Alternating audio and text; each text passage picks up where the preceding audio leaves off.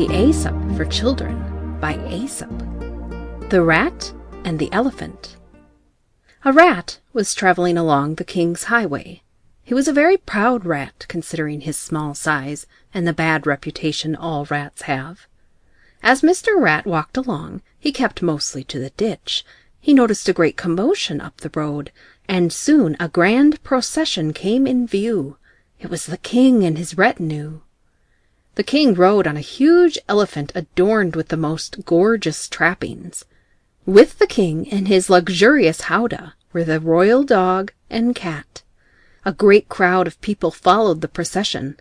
They were so taken up with admiration of the elephant that the rat was not noticed. His pride was hurt. "What fools!" he cried. "Look at me, and you will soon forget that clumsy elephant. Is it his great size that makes your eyes pop out? Or is it his wrinkled hide? Why, I have eyes and ears and as many legs as he. I am of just as much importance and But just then the royal cat spied him, and the next instant the rat knew he was not quite so important as an elephant. A resemblance to the great in some things does not make us great.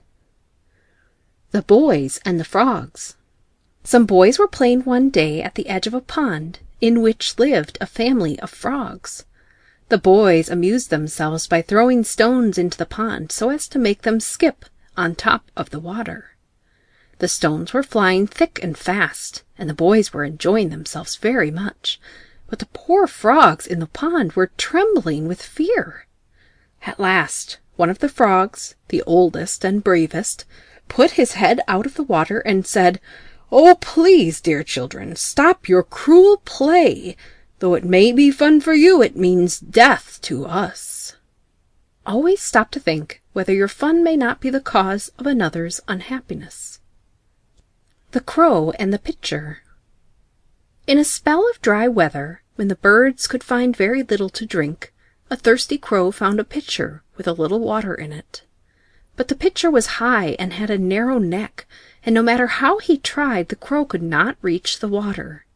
The poor thing felt as if he must die of thirst. Then an idea came to him. Picking up some small pebbles, he dropped them into the pitcher one by one.